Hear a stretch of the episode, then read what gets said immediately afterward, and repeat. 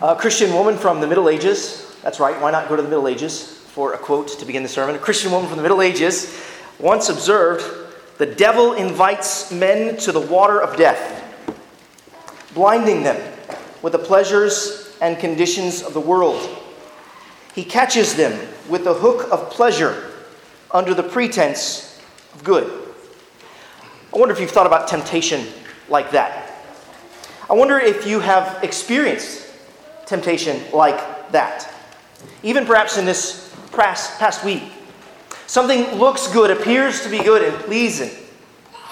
And perhaps the devil is drawing you in, or the world is offering you its baubles.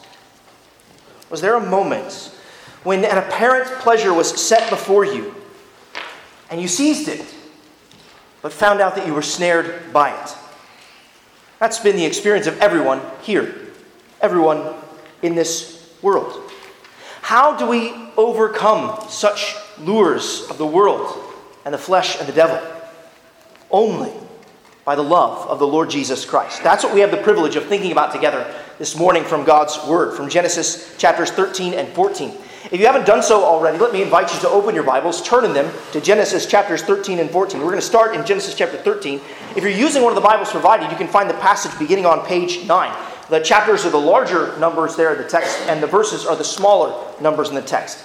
Now, we need to think about what has happened before we come to this text. Really, in the opening chapters of the Bible, we have learned that God created everything and everyone. He made the first man and the first woman. Uh, he set them in a beautiful garden. He gave them life, labor, and love in that garden. And yet, they were God's people living in God's place under God's perfect rule, as it's often been said, and they rebelled against him. They disobeyed against his command not to eat of the tree of the knowledge of good and evil. Sadly, Adam and Eve threw away that place of bliss and blessing. And yet, God, in the face of that rebellion, he promised redemption. Genesis chapter 3, verse 15. God promised that he would one day send the seed of a woman. He would send a son who would crush the head of the serpent, who would defeat sin and death. And we are waiting, longing for that day. God's son would come, and he would bring God's people back to God's place and bring them under God's rule. The rest of the book of Genesis is working out how God is going to keep that promise of sending a son and a seed. And so, in the course of the narrative so far, the focus of God's promises have really been narrowed into one man, onto one man, and his family, Abram. In our last study, we, we saw in Genesis 12, God called Abram out of the world so that he might bless the world through Abram and his future offspring. God gave Abram precious promises. God would give him a people and a place. He promised that in Genesis 12. God would give him land and lineage. And Abram, he responded initially with trust and obedience. But then like so many of us, when Abram was met with a trial, he was met with a famine, he failed and fell short of the glory of God. He went down to Egypt, trusting in them rather than in God. He threw his wife into harm's way, tried to pass her off as his sister. He endangered the promises of God of a future offspring. Where Abram was faithless, God remained faithful. God plagued the house of Pharaoh, rescuing Sarah and Abram out of Egypt and giving them a bunch of treasure. They left carrying sheep and oxen and donkeys and servants and camels. Abram left Egypt with all of this, and that's where our text picks up. You see verse 1 of Genesis chapter 13? Read the first four verses there of Genesis 13.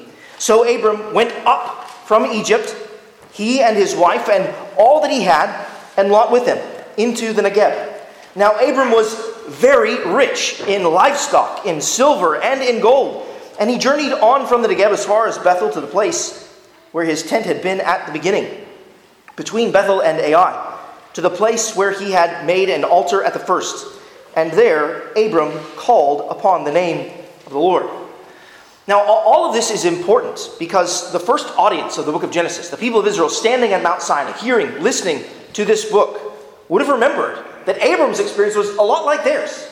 They had just come from Egypt after God had just plagued Pharaoh and his household, and after God had just given them a bunch of goods. They left with people and possessions. And they would have been eager to learn okay, what does Abram do as he leaves Egypt? How does he follow God and go into the promised land? And here's what they'd have learned from Genesis 13 and 14, the chapters that we're going to study together today. They would have learned from Abram's life that the Lord is the source of blessing, that the Lord is the possessor of heaven and earth. He can give anything He wants to them, from anyone He wants to them. So they should look to the Lord and remain loyal to the Lord in faith. And think about what kind of God we're learning about here. I mean, what kind of God would be so kind and so loving and so generous as to turn the foolish and sinful decisions of Abram into bountiful blessing? The Lord is the kind of God who will not let his promises fail. He will not let his promises fail simply because his people fail.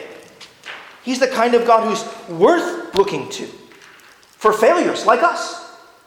He's the kind of God who's worth leaning on and trusting in and remaining loyal to, especially when the allurements of the world are so readily available to us. And don't you know, the allurements of the world are so readily available to you? I mean, haven't you experienced that this past week? In these two chapters, Abram, he's going to tussle with Lot over land. And Abram is going to be tempted to give his loyalty to the king Sodom. And through it all, the Lord is saying, Abram, I am your God. Look to me, I am the possessor of heaven and earth. I will keep my promises to bless you and to bless the world through you. So remain loyal to me. Abram, in these chapters, proves faithful, unlike the last one. He looks with eyes of faith. He remains loyal to the Lord when tempted to give his loyalty away. Beloved, here's the lesson that we're going to learn from these chapters. We need to look to the Lord Jesus in faith and remain loyal to him when the places, the peoples, and the powers of this world attempt to lure us away from the blessings of the kingdom of God. Here's the main idea of Genesis 13 and 14 in a single sentence The Lord is the possessor of heaven and earth, so look to him and remain loyal to him. I'm going to pull that point out of uh, Genesis 14, especially verses 19 and 20, that the Lord is the possessor of heaven and earth. That's what Moses is trying to say to his original audience. But what does this mean for you? It means this. When the world attempts to lure you away, and the world will attempt to lure you away, when the world attempts to lure you away, look to the Lord Jesus. Why did we sing, Turn Your Eyes Upon Jesus? We need to look to the Lord Jesus and remain loyal to Him. I want to show you this from our passage. So we're going to unpack Genesis 13 and 14 in two sections under two headings. Chapter 13, we're going to see look to the Lord. And in chapter 14, we're going to see that we should remain loyal to the Lord. I believe there's a, a handout there in your, in, your bulletin that hope, uh, I hope will help you follow along. Uh, let's consider our first point look to the Lord. Here we're considering Genesis 13. Now, we've already read the first four verses of the chapter. And what you need to notice from them is that Abram is weighed down with blessing. You see in verse 2? Now, Abram was very rich in livestock, in silver, and in gold. Now, this, this is something of a comical line, I think, from Moses. Because those words, very rich, in the original language, convey, convey the idea that Abram was very heavy with livestock and silver and gold. The Lord, through the Egyptians, has weighed Abram down with wealth. The Lord is the possessor of heaven and earth. And it's no problem for the Lord to use Egypt's wealth to enrich Abram. He owns it all, even the Egyptians' wealth. And through him, he can give it to Abram. That's just what he has done. And the interesting thing is, is that Abram went down to Egypt, we're told in Genesis chapter 12, verse 10, because the famine was very severe. Or literally, the famine was very heavy in the land.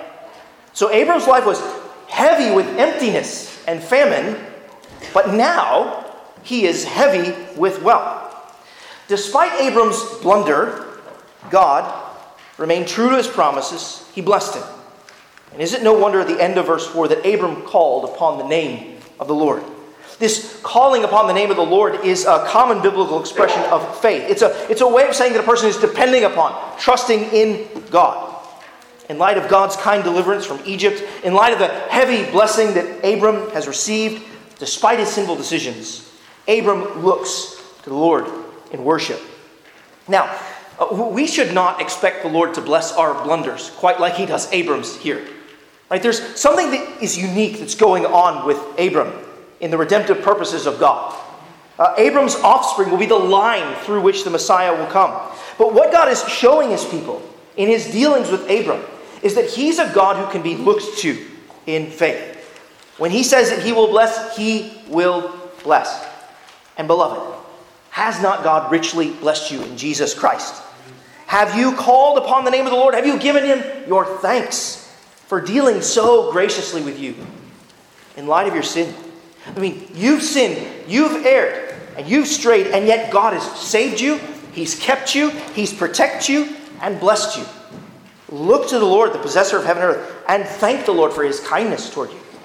The abundance of God's blessings become the cause of bickering between herdsmen, the herdsmen of Lot and Abram.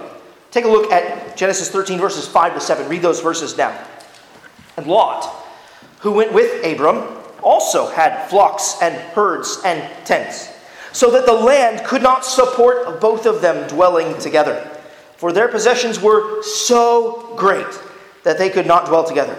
And there was strife between the herdsmen of Abram's livestock and the herdsmen of Lot's livestock. At that time, the Canaanites and the Perizzites were dwelling in the land. God has richly blessed Abram, and he's also richly blessed Lot because, Abram's nephew, because of his connection to Abram. But the problem is that the land cannot support them.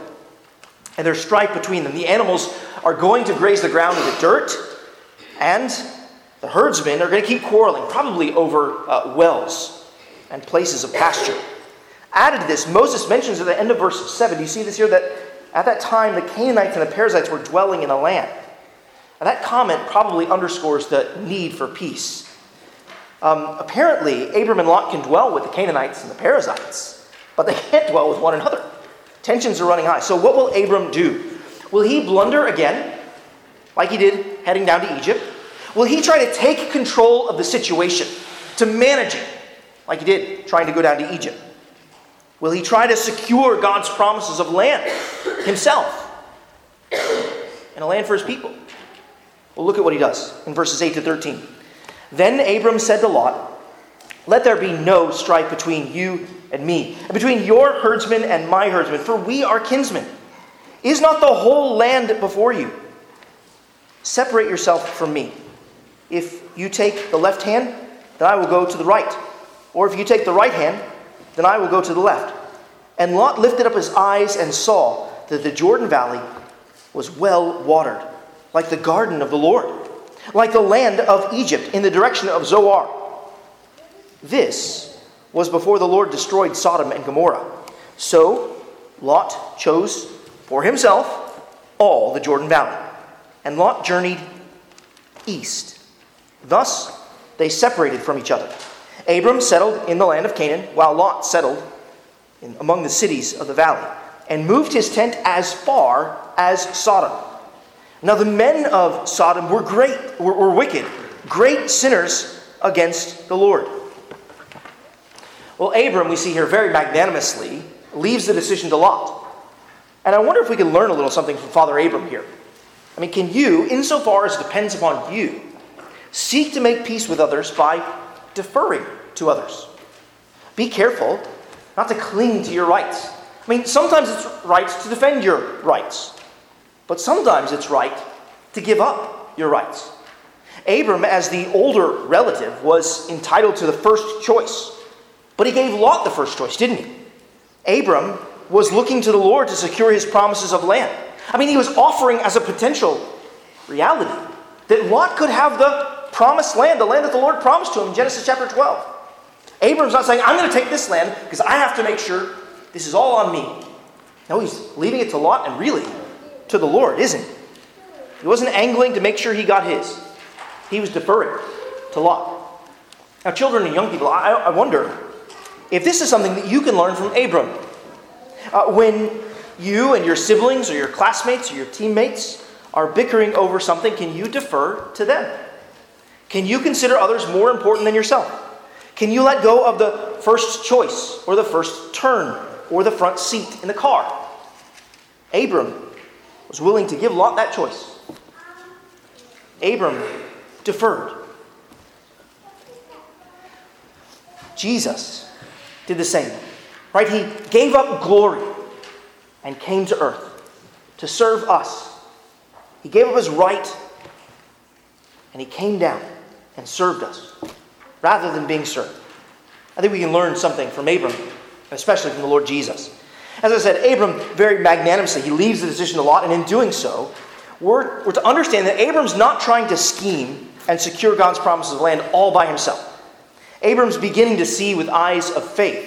He's beginning to see that the Lord is the possessor of heaven and earth, and that the Lord can sort out this situation. Uh, Lot might choose the land that Yahweh promised, but Abram is trusting that even if that happens, the Lord will settle it and sort it out.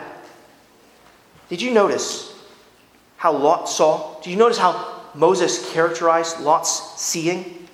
His choice in those verses? Look at verse 10. Lot lifted up his eyes and saw that the Jordan Valley was well watered everywhere, like the garden of the Lord. So, so Lot, he sees a land that's very reminiscent of the Garden of Eden. Right? That's pretty good so far, right? Except, what's the next statement, the next qualifier? The land was like the land of Egypt. Now think about those who were first hearing this book. What would that have meant to them? They'd have thought, actually, it's not such a good choice. Egypt's not a great place. It's a place of slavery. That's what they should have thought. Don't, don't choose Egypt. Don't choose a place like Egypt, Lot. But that's not the only qualifier. Do you see that parenthetical comment that Moses makes there in verse 10? This was before the Lord destroyed Sodom and Gomorrah. Now, an astute reader and listener is going to hear that and say, oh dear, God destroys places because of sin and wickedness. And that's confirmed in verse 13. Do you see verse 13? Now, the men of Sodom were wicked, great sinners against the Lord. That word great is heavy. Again, that place is heavy with wickedness.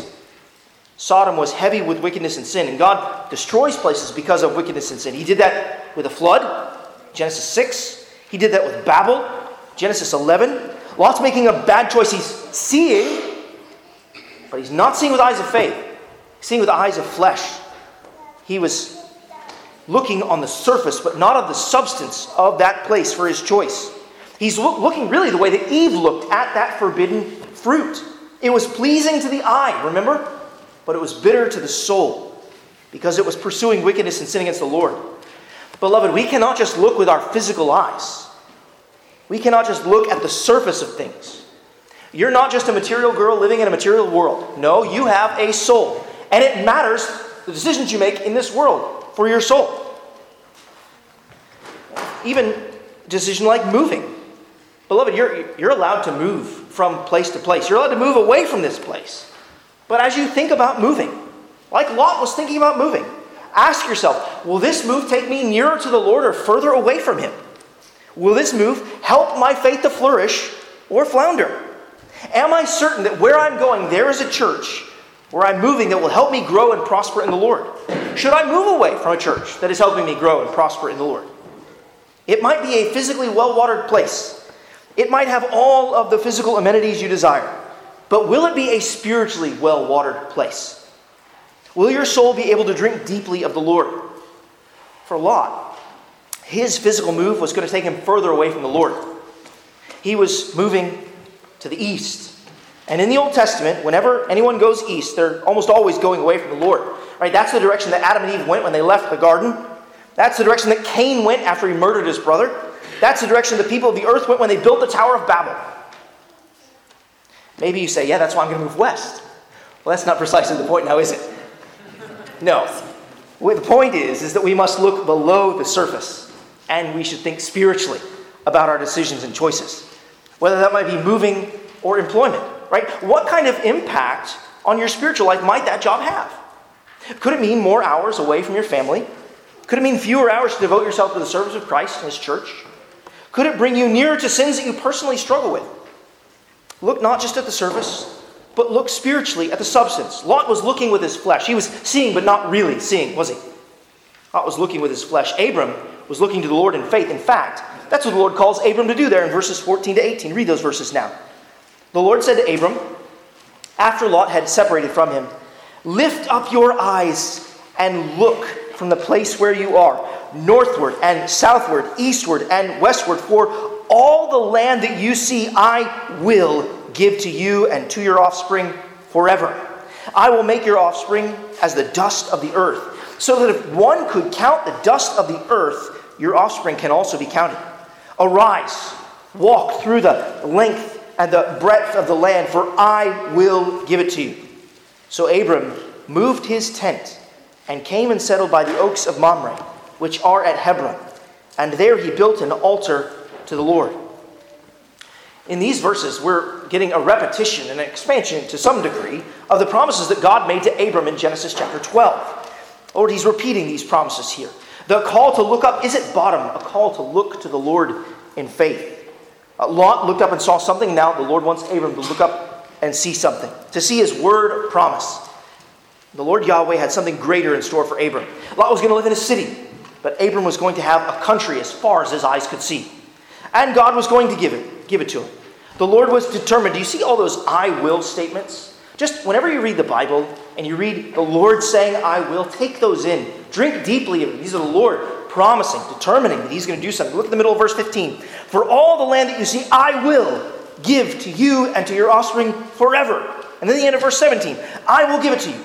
This is divine determination. Abram was seeing with eyes of faith, being invited to see with eyes of faith. And he did. The book of Hebrews tells us this. He didn't just believe that God was going to give him an earthly country, he believed that God would give him a heavenly country. Listen to Hebrews chapter 11, verse 10. For Abram was looking forward to the city that's foundations, whose designer and builder is God. And then six verses later, in Hebrews chapter 11, verse 16, the writer of the Hebrews tells us that Abram desired a better country, that is, a heavenly one. Now, those who first read those words in verse 15, you see them? For all the land that you will see, I will give to you and your offspring forever. They should have lifted up their spiritual eyes to see that God's promise was not just a promise of a physical promised land, but also of a heavenly promised land. Abram, writer of the Hebrews tells us that that's what Abram was believing in. Abram was trusting God for both a earthly and a heavenly promised land. But it was his hope of heaven that was leading him to look up to the Lord in faith. And beloved, we too must lift our eyes in faith. We too must look to the Lord and believe his promises that he will give us a heavenly promised land. Like Abram, we too are strangers and exiles, sojourners in this world. And while at times it feels like we're wandering on earth, the truth is that we're marching toward heaven. And Jesus, Jesus has promised we will enter that kingdom. He's told us that it's our Father's good pleasure to give us the kingdom. He's told us that He goes before us to prepare a place for us.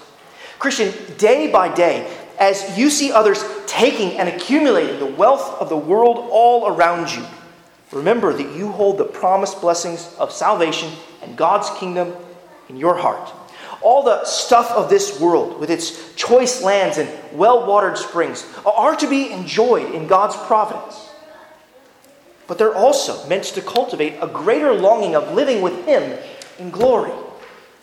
And, friend, if you're here and you're not a believer and follower of the Lord Jesus Christ, then beware of gaining the whole world but losing your soul. It's not worth the cost. Look up to the Lord. Look to the Lord who made heaven and earth, who made you. The Lord. He wasn't just going to give Abram a country, he was also going to give him children. Did you see that in verse 16? The Lord promised to make Abram's offspring as the dust of the earth. And the point, of course, is that you can't count the particles of dust on this earth. So you won't be able to count the number of Abram's children. The possessor of heaven and earth can give Abram progeny like the dust of the earth. Through these countless children, the Messiah will one day come. And in time, the Messiah will one day have countless children of Abraham, those who have faith like Abram, as Paul says in the book of Galatians, worshiping the offspring of Abram, the Lord Jesus Christ in the new heavens and the new earth, that heavenly country.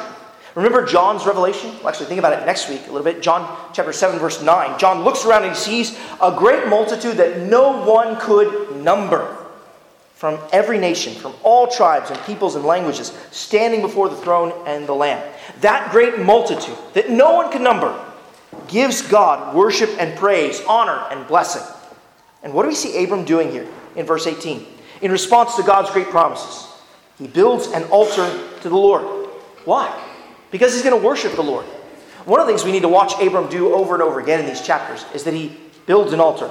or he worships the Lord, he calls upon the name of the Lord. He's a pilgrim who everywhere he goes is worshiping the Lord. In building an altar and offering a sacrifice, Abram is recognizing he's a sinner and that the Lord has dealt generously, graciously with him. Abram looked up and saw the land and the lineage the Lord would give him. And in response, he looked to the Lord in worship. God's grace, his lavish love, should lead us to worship and to look to him in faith. We should not only look to the Lord in faith, day by day, trusting in him to fulfill his promises, but we should also remain loyal to him. That's going to be the theme of chapter 14. So let's turn and consider our second point remain loyal to the Lord who possesses heaven and earth. Follow along as I read the first 12 verses of uh, Genesis chapter 14.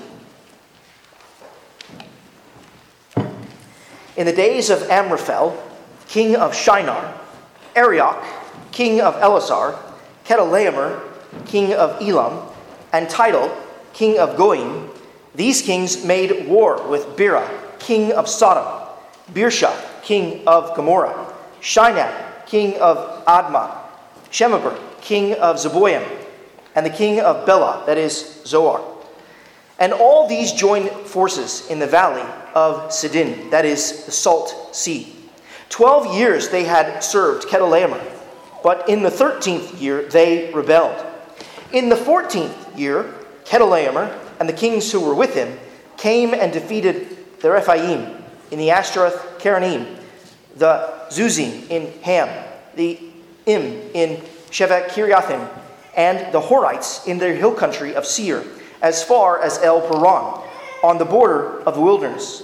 Then they turned back and came to En Mishpat, that is Kadesh, and defeated all the country of the Amalekites, and also the Amorites who were dwelling in Hazazon Tamar.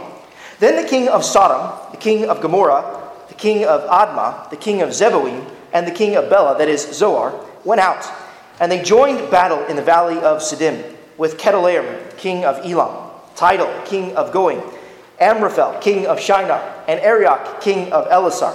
Four kings against five. Now the valley of Siddim was full of bitumen pits, or tar pits. And as the kings of Sodom and Gomorrah fled, some fell into them. They probably actually hid in them. Keep reading. Fell into them. And the rest fled to the hill country. So the enemy took all the possessions of Sodom and Gomorrah and all their provisions and went their way. They also took Lot, the son of Abram's brother, who was dwelling in Sodom, and his possessions and went their way. Now, if you're like me, this is a bit of a head scratcher, right? Not just in terms of pronunciation, but in terms of placement. Why do we go from the glorious promises of God and the worship of Abram to a bunch of kings battling it out? Why do we get all these powers and peoples and places? And I think the answer is actually borne out in the trajectory of the passage. So, in one respect, my answer to the question is just keep reading. It's going to be fine. You'll figure it out. But let's just skip down to uh, Genesis chapter 14, verses 19 and 20, and look at what the priest king of Melchizedek says to Abram. And he blessed him and said to him, Blessed be Abram by God Most High, possessor of heaven and earth. And blessed be God Most High, who has delivered your enemies into your hand. And Abram gave him a tenth of everything. Now, we're going to unpack these verses a little bit more in detail in just a little bit. But what I want you to see here is how Melchizedek, the king of Salem, characterizes Abram's God and his God.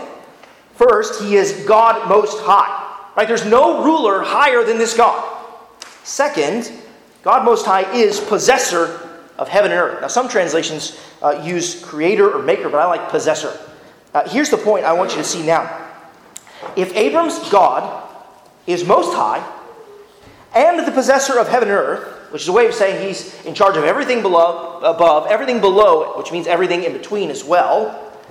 If Abram's God is God Most High, the possessor of heaven and earth, then he rules over all of these kings, all of these people, all of these places.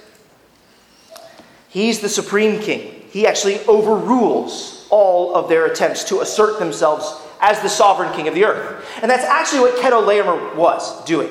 He was trying to say, no, no, my rule is over all of you. These kings who have been under him as subservient, subject vassals had rebelled against him. And Chedorlaomer says, I don't think so. I rule over all this place. And what we're learning is actually the Lord rules over all of it. The Lord is the sovereign king of the earth. He was expressing that through what we're going to see in this passage. Chedorlaomer was trying to maintain his rule as the sovereign king of the earth, but that, that throne is occupied by Abram's God. Beloved, Abram's God is our God. He is God most high. He is possessor of heaven and earth. And we need to remember this not just after an election, but all the time. When the princes and the kings of the earth rattle their sabers, saying that they're the biggest, they're the strongest, they're the mightiest. Well, actually, no. The sovereign God is. He's the king and ruler over all. They can try to jockey for power, but the Lord is the sovereign king. He's working his purposes out. We can worship in the midst of warfare. We can worship and not worry. Now, just as there was a problem between Abram and Lot in chapter 13, now there's a problem because of Lot in chapter 14. Did you, did you catch what happened to Lot in verse 12? He was captured. Lot and all of his possessions were captured. Abram doesn't ask the faithless question that Cain asked Am I my brother's keeper? You know, Lot, he, he got himself into this mess. Let's let Lot get himself out of this mess. No. As a faithful man, he will come to the rescue of Lot. And the first audience would have needed, the people of Israel would have needed to hear this as they stood on Mount Sinai and prepared to enter Canaan for conquest and battle. There would have been opportunities to leave their brothers on the battlefield, to leave them. But no, what we're seeing is you come to their rescue. You come to their side. It's going to need courage. You're going to need courage to come to the aid of your brethren, like Abram did. Love not only looks to its own interests, but also to the interests of others, especially your brothers. Look at what Abram does in verses 13 to 16. Read Genesis chapter 14, verses 13 to 16 now. Then one who had escaped came and told Abram, the Hebrew, who was living by the oaks of Mamre, the Amorite, the brother of Eshcol and Aner. These were allies of Abram. These are the good guys. When Abram heard that his kinsman had been taken captive, he led forth his trained men, born in his house, 318 of them, and went in pursuit as far as Dan. And he divided his forces against them by night. He and his servants and defeated them and pursued them to Hobath, north of Damascus. Then he brought back all the possessions and also brought back his kinsman Lot with his possessions and the women and the people. Now we see here that Abram, he launched an amazing and daring rescue, didn't he? And it was difficult. It was a long way away, and it took a, a, a long period of time. Against these great kings and their armies, Abram takes 318 of his men. He's risking his own, his own possessions, his own wealth. Those men who work with him. He divides them, and under the cover of dark, they defeat those who held the spoils of war, they defeat those who held Lot and all of his possessions. Now, did you notice Moses' interest in possessions there in verse 16? Abram plundered the, the Egyptians, took a bunch of their possessions as he left, and now he plunders the kings of the earth, taking their possessions as he rescues Lot and his possessions. You see, God Most High is the possessor of heaven and earth. And he has placed the possessions of the earth in Abram's hands. Do you remember what Melchizedek said to him? He said that God delivered Abram's enemies into his hands. This was a victory won by the great king. God has blessed Abram in battle, and he has established him as a force to be reckoned with on the earth. Remember when he said to Abram, Go and walk throughout the land? Well, that's what kings did in that day, right? They went and they surveyed their land. Abram has been set up now, not only as one who's walked throughout that land, but has all these possessions as, as almost a, a king to a certain extent. He's a force to be reckoned with on the earth. And as a result, two kings come to greet Abram now in, uh, well, a place where kings meet, in the king's valley. And this is where Abram's loyalty to the Most High God, the possessor of heaven and earth, is tested. Read Genesis chapter 14, verses 17 to 24 now.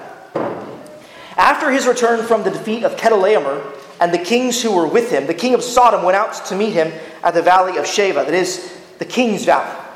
And Melchizedek, king of Salem, brought out bread and wine. He was priest of God Most High. And he blessed him and said, Blessed be Abram by God Most High, possessor of heaven and earth. And blessed be God Most High, who has delivered your enemies into your hand. And Abram gave him a tenth of everything. And the king of Sodom said to Abram, Give me the persons, but take the goods for yourself.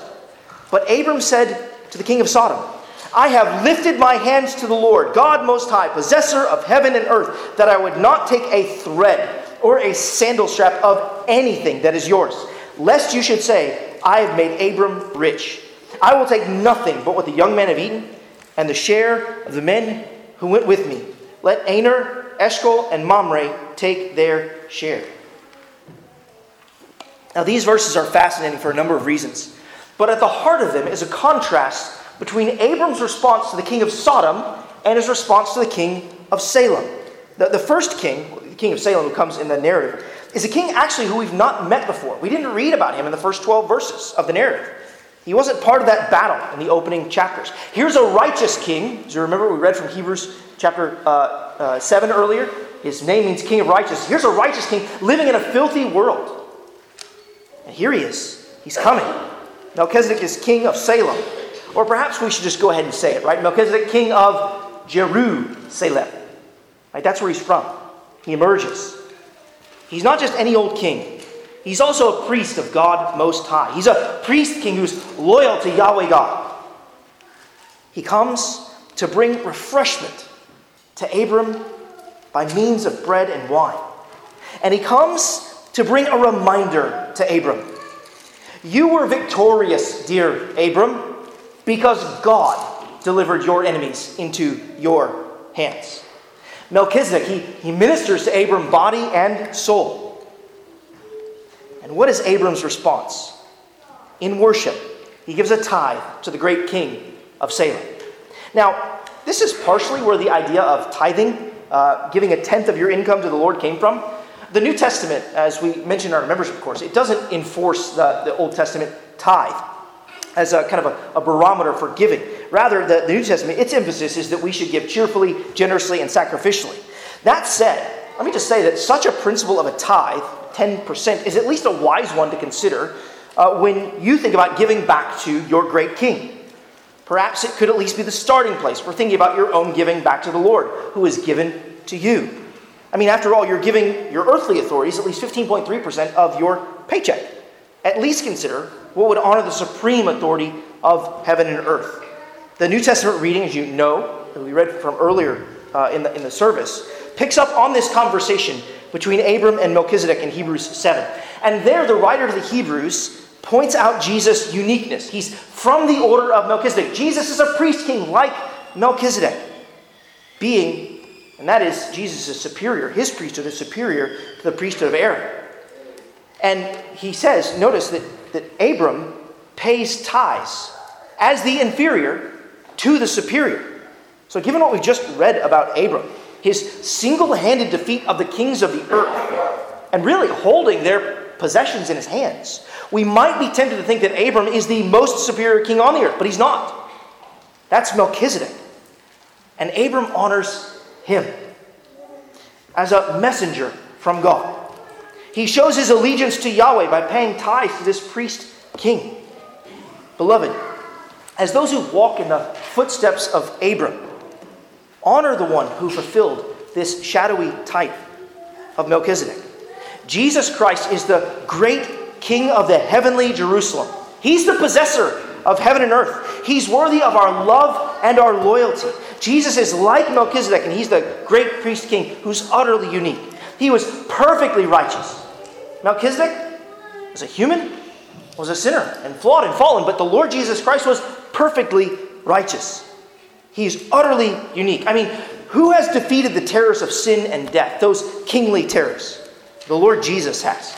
Who has rescued captives from the princes, the prince of the power of the air, the great enemy of the people of God by his death and resurrection? Well, the Lord Jesus has. Who has the power to dole out the blessings of God's kingdom to God's people and invite them to receive the bread and wine? Say, come into the communion with the living God. Only the Lord Jesus. And Jesus is presently reigning. And one day he will come to fulfill his promises to give his people an eternal kingdom, promised land of heaven.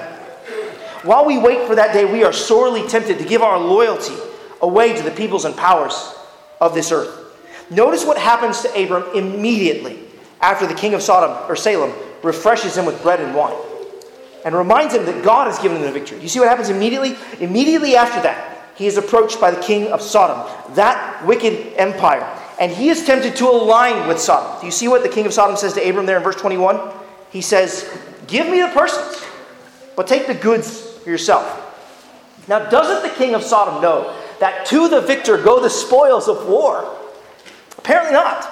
He claims a right to those possessions and to the people. But he makes himself appear so generous. I tell you, there's this bargain. Why don't we make this bargain? Let me give you this in return. He offers Abram the possessions. The world always presents loyalty to sin and wickedness as a bargain. But Abram sees right through the ploy of the king of Sodom, doesn't he? He says, I'm not going to take a thread, not a shoelace or a sandal strap, right, of these possessions, these spoils of war. Abram recognizes the king of Sodom is trying to lay claim to making Abram rich so that Abram will have to owe him in the future.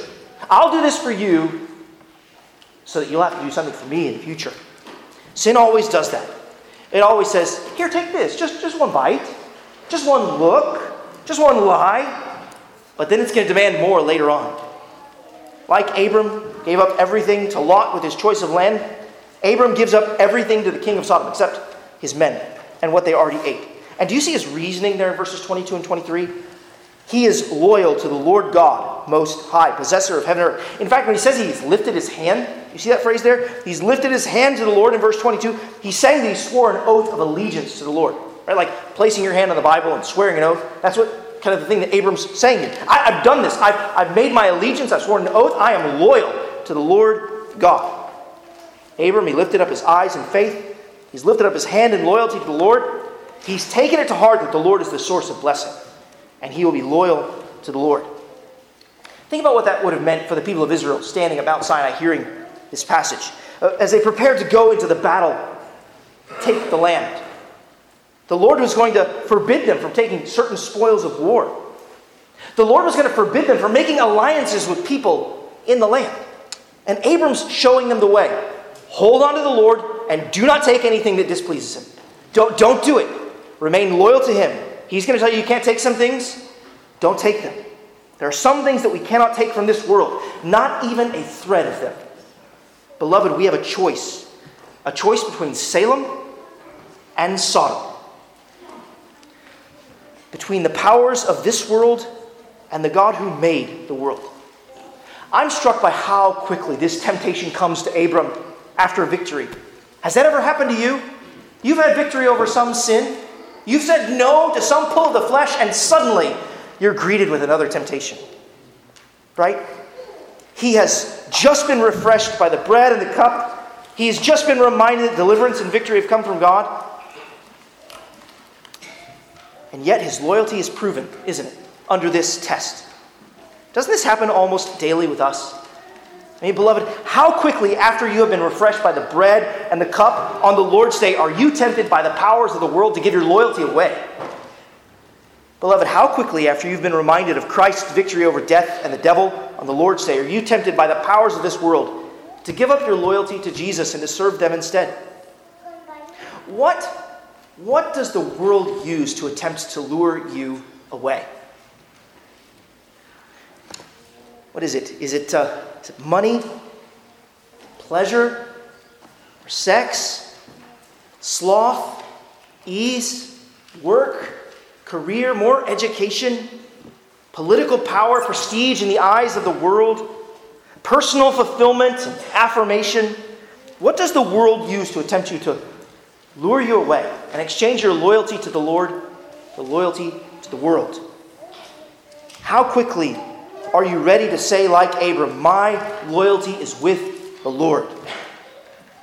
How quickly are you ready to say to the world, You can have all of its vaunted pleasures? Let us not choose Sodom, let us always choose Salem. And friend, if you're here this morning, you're not a believer or follower of the Lord Jesus Christ, I want to urge you to choose this day between Sodom and Salem. In fact, I want to urge you to choose Salem. That's the right choice. Sodom is the wrong choice. Choose the King of Jerusalem, the Lord Jesus Christ, the heavenly Jerusalem. If you haven't declared your allegiance to Jesus, to the Most High God, then I want to urge you to imitate Abram today. Like Abram gave treasure to Melchizedek, I want you to give your greatest treasure to King Jesus. Not just 10%, but 100% of yourself to Him. Give your whole life to the Lord Jesus Christ, your heart and soul, all of it. Friend, like Lot, you have moved away from God. You've moved toward wickedness and sin. You've even committed wickedness and sin. We all have. The Bible says that all have sinned and fallen short of the glory of God. But the good news of the Bible is that God sent his one and only most beloved Son. He sent the King of righteousness, the Lord Jesus Christ, to come and live and walk among us, to live the life that we've not lived.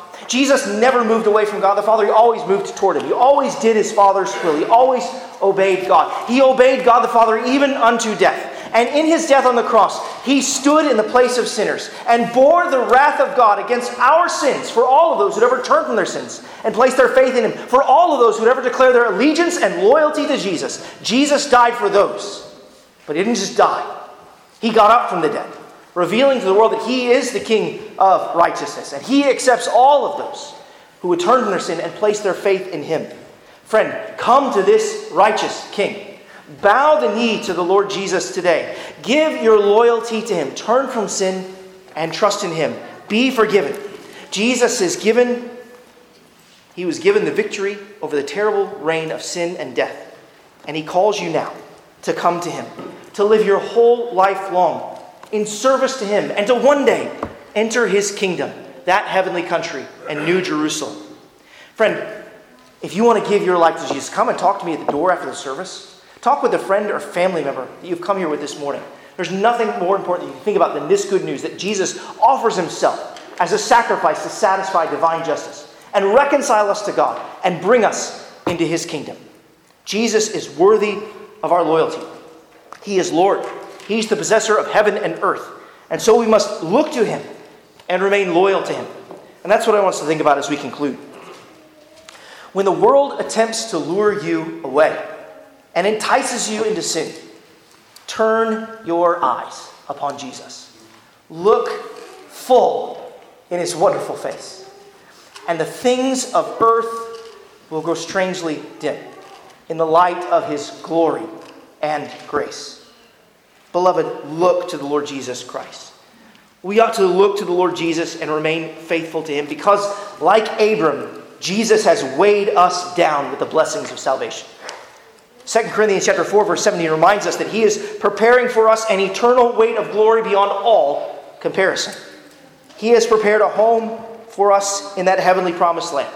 Day by day, he rescues us from our sinful foolishness. When we go down to Egypt or we go too close to Sodom, he sends brothers and sisters to run into our darkness and pull us back into the light.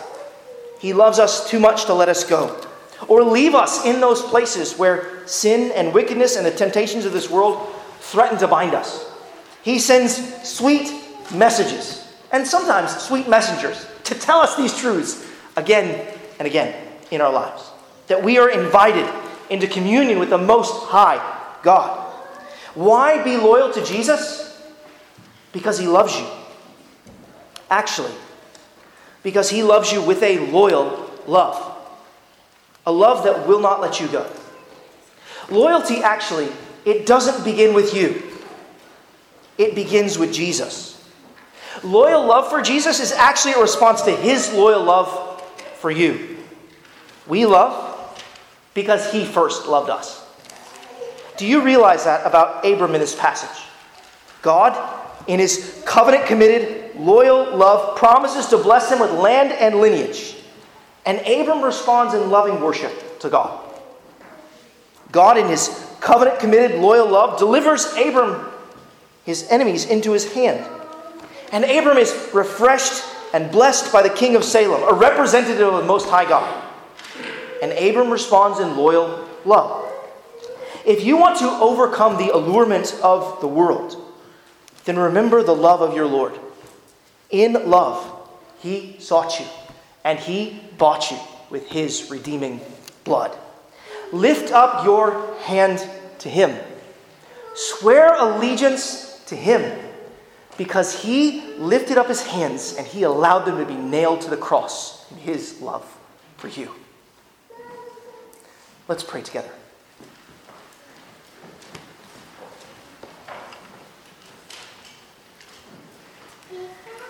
Heavenly Father, we give you thanks for the Lord Jesus Christ, our great King of righteousness, our great King of love, who in love sought us.